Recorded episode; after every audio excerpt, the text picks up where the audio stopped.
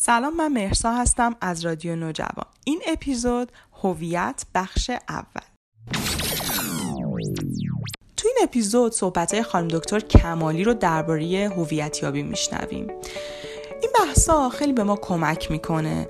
از این جهت که سن نوجوانی سنیه که ما توش تصمیمات مهمی رو باید بگیریم. تصمیم در مورد انتخاب رشته تحصیلیمون شغل آیندهمون اینکه چه جاهایی قاطعانه باید نبگیم چه جاهایی می‌تونیم جواب مثبتی رو بدیم و بهای جواب مثبتمون رو بهای اون انتخابی که انجام دادیم رو بپردازیم مسئولیتش رو بپذیریم.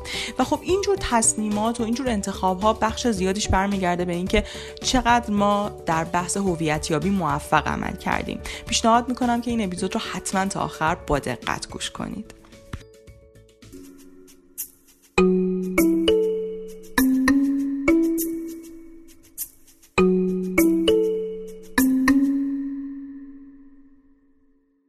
سلام. من دکتر سارا کمالی روانشناس هستم و امروز می‌خوام براتون درباره فرایند هویتیابی در دوران نوجوانی صحبت کنم. می‌خوایم ببینیم که نوجوانی برای خود فرد و خانواده ها چطور میگذره. خیلی وقتا می‌بینیم که خانواده ها با تعجب میگن که بچهمون دیگه اون دختر بچه یا پسر بچه قبلی نیست. انگار خیلی جسور شده اوسیانگر شده. مرزهای جدیدی رو برامون تعیین می‌کنه. مثلا میگه پول خودم نبود. خودم تشخیص میدم چی بپوشم. بدون اجازه وارد اتاق من نشین. دوست ندارم بدون اجازه دست به وسیله من بزنید. و دیگه محدودیت های پدر مادر رو نمیپذیره. البته خود نوجوانم متوجه میشه که انگار درکش از موقعیت ها فرق کرده. انگار عقاید شخصیش محکمتر شده و اونا رو خیلی واضحتر بیان می‌کنه. با دوستاش درباره عقایدش بحث می‌کنه و برای تایید اونا دلیل میاره.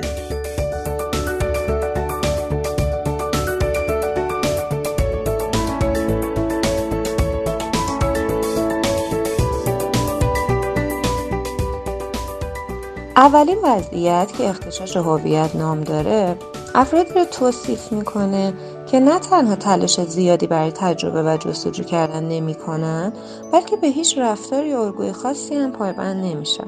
مثلا در خصوص انتخاب شغل می‌بینیم که اینا هیچ تلاشی از خودشون نشون نمیدن. یا اصلا در جستجوی ارزش های خاصی نیستن. ارزش اینجا منظورمون اینه که یه آدمی مثلا دلش می‌خواد فرد ثروتمندی باشه. یا آدمی دلش می‌خواد فرد فرهنگی باشه. یا آدمی دلش می‌خواد مثلا تو زمینه سیاست آدم عمیقی باشه. یه همچین ارزش های اینجا منظورمون هست. هیچ تلاشی از خودش نشون نمیده و اصلا علاقه به پیگیری موضوع خاصی نداره. این دسته از افراد قابلیت همدلی با دیگران رو هم از دست میدن چون انقدر محدود زندگیشون که نمی‌تونن خودشون جای آدم های دیگه بذارن. و در فعالیت های تحصیلی و شغلی دچار مشکل هستن. البته این وضعیت در اوایل و عواسط نوجوانی خیلی طبیعیه. ولی اگه باقی بمونه باعث مشکل سازگاری شدید در فرد میشه و این افراد احساس امنیت خیلی کمی هم دارن. تحقیقات نشون میده که هر چقدر انسجام و دلبستگی عاطفی بین اعضای خانواده کمتر باشه نوجوان ها این وضعیت اختشاش هویت رو بیشتر تجربه می‌کنن. یعنی اینکه اگر شرایط خانواده جوری نباشه که یه جو عاطفی مناسبی برای نوجوان فراهم کنه این نوجوان همون علاقه و انگیزه کافی رو برای اینکه بره بگرده تجربه کنه و به هویت دست پیدا کنه پیدا نمی‌کنن پس هیچ چیزی توی روانشناسی تکبودی نیست و ما باید عوامل مختلفی رو نظر بگیریم. وضعیت بعدی هویت زودرس نام داره که اریکسون هم بهش اشاره کرده بود. افرادی که دارای هویت زودرس هستن خیلی سریع نسبت به یک سری ارزش ها پایبندی نشون میدن ولی تلاش در جهت جستجو و اکتشاف الگوها نمی‌کنن. در واقع بدون اینکه تلاشی کرده باشن به یک سری ارزش ها، الگوها و رفتارهایی تعهد دادن که افراد دارای نفوذ و قدرت مثل والدین، مربیان، افراد قدرتمند مذهبی یا حتی یه دولت پرنفوذ بهشون توصیه کرده. مثلا نوجوانایی که خیلی سریع مثلا برای کسب رضایت و گرفتن حمایت از اعضای خانواده یه رشته تحصیلی رو انتخاب می‌کنه مثلا پدرش وکیله برای رشته وکالت خیلی ارزش قائله اینا هم خیلی سریع مثلا آره منم می‌خوام وکیل بشم و از همون اوایل نوجوانی دیگه میره رشته ای رو انتخاب می‌کنه که در نهایت به وکالت منجر بشه. یا افرادی رو می‌بینیم که چون خانواده مثلا میارهای مذهبی شدیدی دارن افراد مذهبی خیلی شدیدی میشن و هیچ جستجویی هم درباره باورهاشون نمی‌کنن. پس گفتیم دلیل اینکه اینا اینقدر سریع به یه همچین الگوهای متحد میشن اینه که حمایت اون افراد قدرتمند رو به دست بیارن. ولی چون هیچ مبنایی به لحاظ تجربی برای عقایدشون ندارن. یعنی نرفتن سرچ کنن تجربه کنن با چند تا آدم صحبت کنن. حتی دوره کوتاهی یک چیزای متفاوتی از اون چیزی رو که فکر می‌کنن مناسب تجربه کنن. خیلی کورکورانه و شدید بر عقاید خودشون اصرار میورزن و افرادی هستن که متاسفانه تعصب دارن روی افکارشون. ولی پشتش هیچ پشتوانه تجربی ندارن. وضعیت بعدی تعلیق هویت یا هویت دیررس نام داره. این افراد مدام در حال تجربه و جستجو بین گزینه های مختلف هستند ولی هنوز به ارزش یا اعتقاد خاصی تعهد پیدا نکردن. البته این ویژگی باز هم مثل اون ویژگی قبلی اگر در اوایل و اواسط نوجوانی باشه هیچ ایرادی نداره خیلی هم طبیعیه. ولی اگه ادامه پیدا کنه باعث میشه که فرد در تحصیل و شغل برقرار روابط عاطفی و همدلی با دیگران دچار مشکل بشه. در نهایت وضعیتی که داریم دستیابی به هویته. یعنی فردیه که هویتش رو پیدا کرده به یک انسجامی رسیده. این افراد که هویت سالمی دارن هم از یک طرف اومدن الگوهای مختلف نقشهای مختلف عقاید متفاوت رو ارزیابی کردن تجربه کردن و هم نسبت به اونی که در نهایت به نظرشون مناسب اومده پایبندی پیدا کردن. مثلا اگر گشت دیده رشته ای براش مناسب هست متناسب با استعدادشه توی اون جامعه فرصت شغلی خوبی براش هست دیگه به اون رشته متحد میمونه میره براش درس می‌خونه و میره دانشگاه. یا اگه به این نتیجه رسیده که باید به یک هیته ای بپردازه. مثلا ادبیات مثلا فلسفه مذهب سیاست هر چیزی. اون چیزی رو که پیدا کرده دیگه پیش رو می‌گیره میره دربارش کتاب می‌خونه میره تو جمع های متناسب با اون موضوع شرکت می‌کنه و این بعد خودش رو ارتقا میده. ورزش هنر چیزهای اینطوری ابعاد مختلفی هستن که نوجوان ها بهش می‌پردازن. این افراد دلبستگی عاطفی خیلی سالمی به خانواده دارن. احساس امنیت کفایت عزت نفس و رضایت از زندگی دارن. میزان درگیریشون با خانواده خیلی کمتره و می‌بینیم که دلبستگی خیلی خوبی با مادر دارن که این خیلی خصوصیت مهمی است. در واقع به طور دائم داره برای کسب هویتش تلاش می‌کنه که این تلاش هم خودش رو به هم میریزه و هم خانواده رو به تلاطم میکشونه. نوجوان کم کم متوجه میشه که در جسم، افکار، هیجانات، آرزوها و روابطش با دیگران تغییراتی به وجود اومده. یکی از مهمترین اتفاقا اینه که نوجوان متوجه میشه که وجود داره داره تغییر می‌کنه و اتفاقا می‌خواد که تغییر بکنه. همه این اتفاقات در فرایند هویتیابی تجربه میشه. این فرایند معمولا با این سوال شروع میشه که من کی هستم و می‌خوام کی باشم به چطور آدمی تبدیل بشم. در واقع وقتی نوجوان بتونه به اطلاعاتی درباره خودش و اجتماع دست پیدا کنه و با ارزیابی اون اطلاعات به یه یک پارچگی و انسجامی برسه در نهایت احساس فردیت می‌کنه. و این احساس فردیت به اون در پیدا کردن خودش و اون احساس هویتش کمک می‌کنه. اریکسون که یک روانکاو آمریکایی بود در یک نظریه رشد روانی اجتماعی اومد دوره زندگی افراد رو به هشت مرحله تقسیم کرد. اون می‌گفت که توی هر کدوم از این مراحل اجتماع و فرهنگ بر شخصیت ما تاثیر می‌ذاره و تو هر کدوم از این مرحله ها ما یه تکلیف داریم که باید انجام بدیم. مرحله پنجم این نظریه با دوره نوجوانی ما تطابق پیدا می‌کنه. که تکلیف ما توی این مرحله اینه که خیشتن خودمون رو پیدا کنیم یا همون هویت یابی. اریکسون میگه که اگر توی انجام این تکلیف به خوبی عمل کنیم در نهایت به احساس هویت دست پیدا می‌کنیم ولی اگر نتونیم این کار بکنیم دچار سردرگمی میشیم. در نتیجه نوجوان باید بتونه برای رسیدن به این احساس هویت به سوالاتی از جمله اینکه من کی هستم در آینده می‌خوام چه فردی بشم چرا چنین فردی هستم یا چرا چنین فردی نیستم جواب بده. البته خیلی مهمه که به این نکته توجه کنیم. پاسخ دادن به این سوالات در بستر تغییرات جسمانی و تغییرات شناختی فرد اتفاق میافته. چون در جریان بلوغ جنسی و بلوغ نوجوانی بدن اون فرد داره سریعتر رشد می‌کنه و رشد اعضای تناسلیش هم کاملتر میشه. از طرف شیوه تفکر فرد هم دگرگون میشه و باید درباره ابعاد مهم زندگیش مثل ادامه تحصیل یا شغل تصمیم گیری بکنه. بنابراین فاکتورهای خیلی مهمی در این فرایند اثرگذار هستند. یکی از این فاکتورها کسب خودمختاریه. کودک برای اینکه بتونه تبدیل به یک بزرگسال خودمختار بشه باید یاد بگیره که خودش رو به تدریج از قدرت بزرگسالان و اطرافیان خلاص کنه. و برای رسیدن به این هدف باید به حدی برسه که بتونه خودش تصمیم بگیره. فاکتور دوم پذیرش نقش های مختلفه تا بتونه خودهای متعددی رو تجربه کنه. خودهای ممکن یعنی بتونه تصور کنه که خب من اصلا اگر توی این نقش قرار بگیرم چطور فردی میشم؟ یا حتی به صورت کوتاه مدت بره و چون این نقشی رو تجربه کنه.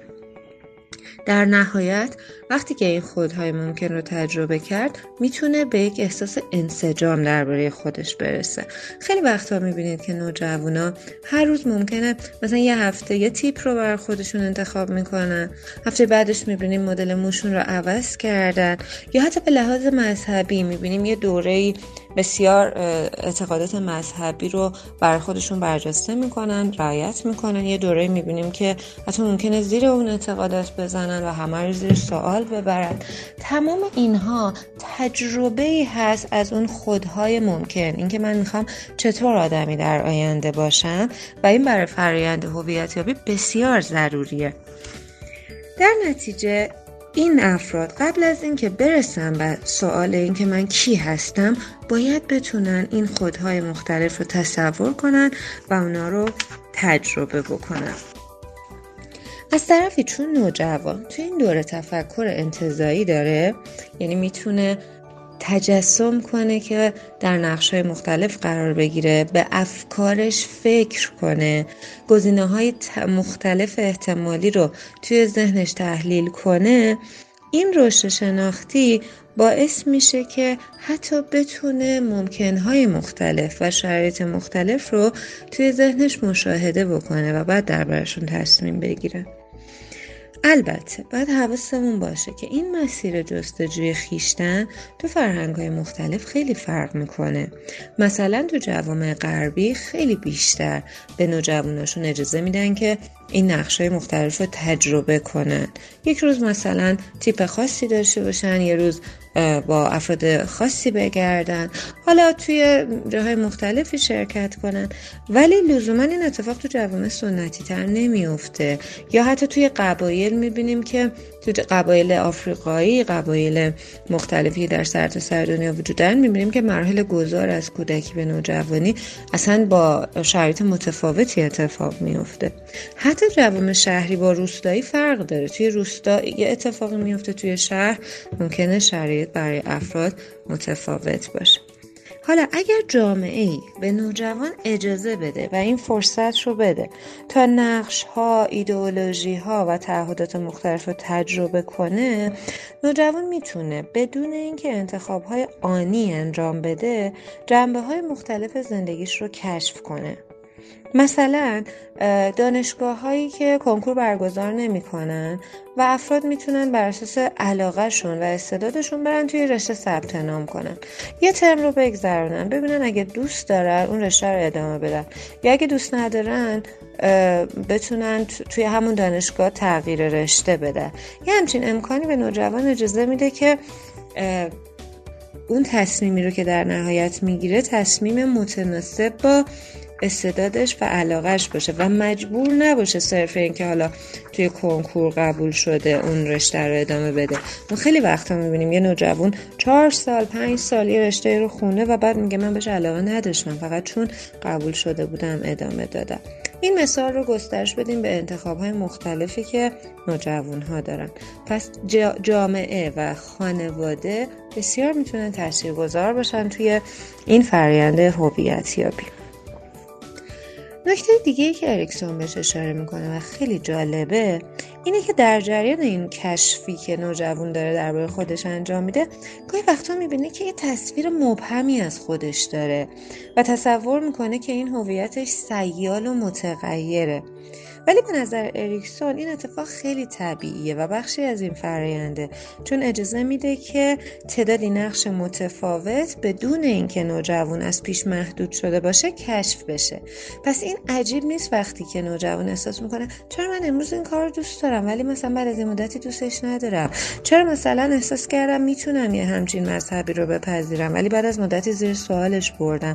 این باعث میشه که نوجوان بتونه نقش های مختلف رو کشف کنه و بعد در نهایت به یک ثباتی برسه. اریکسون خیلی کوتاه اشاره می‌کنه که نوجوان نه خیلی زود باید خودش رو کشف کنه چون با این خطر مواجه میشه که خیلی از امکانات مختلف رو برای خودش نادیده بگیره و نه خیلی دیر باید این اتفاق بیفته. ولی این بخش نظریش رو نظریه پردازان دیگری اومدن گسترش دادن. از جمله این افراد مارسیا بود که معتقد بود این فرایند هویتیابی منجر به چهار وضعیت مختلف میشه اختشاش هویت، هویت زودرس، تعلیق هویت و در نهایت دستیابی به هویت. معیار این تقسیم بندی هم از یک طرف تلاش نوجوان در جهت کشف عقاید جدید بود. یعنی اینکه چقدر تلاش می‌کنه بگرده سرچ کنه سوال بپرسه تا اون نقش مختلفی رو که می‌خواد تجربه کنه و چقدر می‌تونه نسبت به ارزش ها و عقایدی که در نهایت کشف می‌کنه پایبندی داشته باشه. یعنی اینکه مثلا رفته گشته پیدا کرده سرچ کرده کتاب خونده مطالعه کرده به این نتیجه رسیده که خب مثلا چون این دین و مذهبی رو علاقه داره. ولی بعد از اینکه کشفش کرد چقدر بهش متعهد میمونه. یا رفته سرچ کرده استعدادش رو پیدا کرده فهمیده که مثلا رشته مکانیک براش رشته خوبیه. چقدر حاضر به این پایبند بمونه براش تلاش کنه کنکور بده بره دانشگاه و تا آخر این مسیر رو ادامه بده. پس بر اساس این دوتا فاکتور این چهار وضعیت رو مارسیا مشخص می‌کنه. نکته آخر این که وقتی صحبت از بحران هویت میشه به این معنی نیست که نوجوانان به لحاظ هویتی دچار بحران هستند. بلکه در ترجمه نظریه اریکسون critical period که دوره مهم یا اساسی هست گاهی اوقات دوره بحرانی ترجمه شده که به معنای دوره ایه که اگر تکلیف هویتیابی در این زمان دقت کنید در این زمان به خصوص کامل نشه فرد در فرایند رشد روانی اجتماعی خودش دچار مشکل میشه. وگرنه نوجوانی با تمام بالا و پایین شدناش یکی از زیباترین و خاصترین دوران زندگی ماست. که اگر خانواده و جامعه با همدلی و راهنمایی درست نوجوان را همراهی کنند خاطرهای بسیار خوبی از تجربه های این دوره در ذهن نوجوان و خانواده باقی میمونه. برای دانش بیشتر در این زمینه و حل کردن تعارضات احتمالی بین نوجوان و خانواده همیشه می‌تونید به روانشناسان متخصص در حوزه نوجوان مراجعه کنید. از طرفی کتاب های خیلی خوبی هم در این حوزه چاپ شده که با مراجعه به کتاب فروشی تخصصی کشور می‌تونید به اونا دسترسی داشته باشید.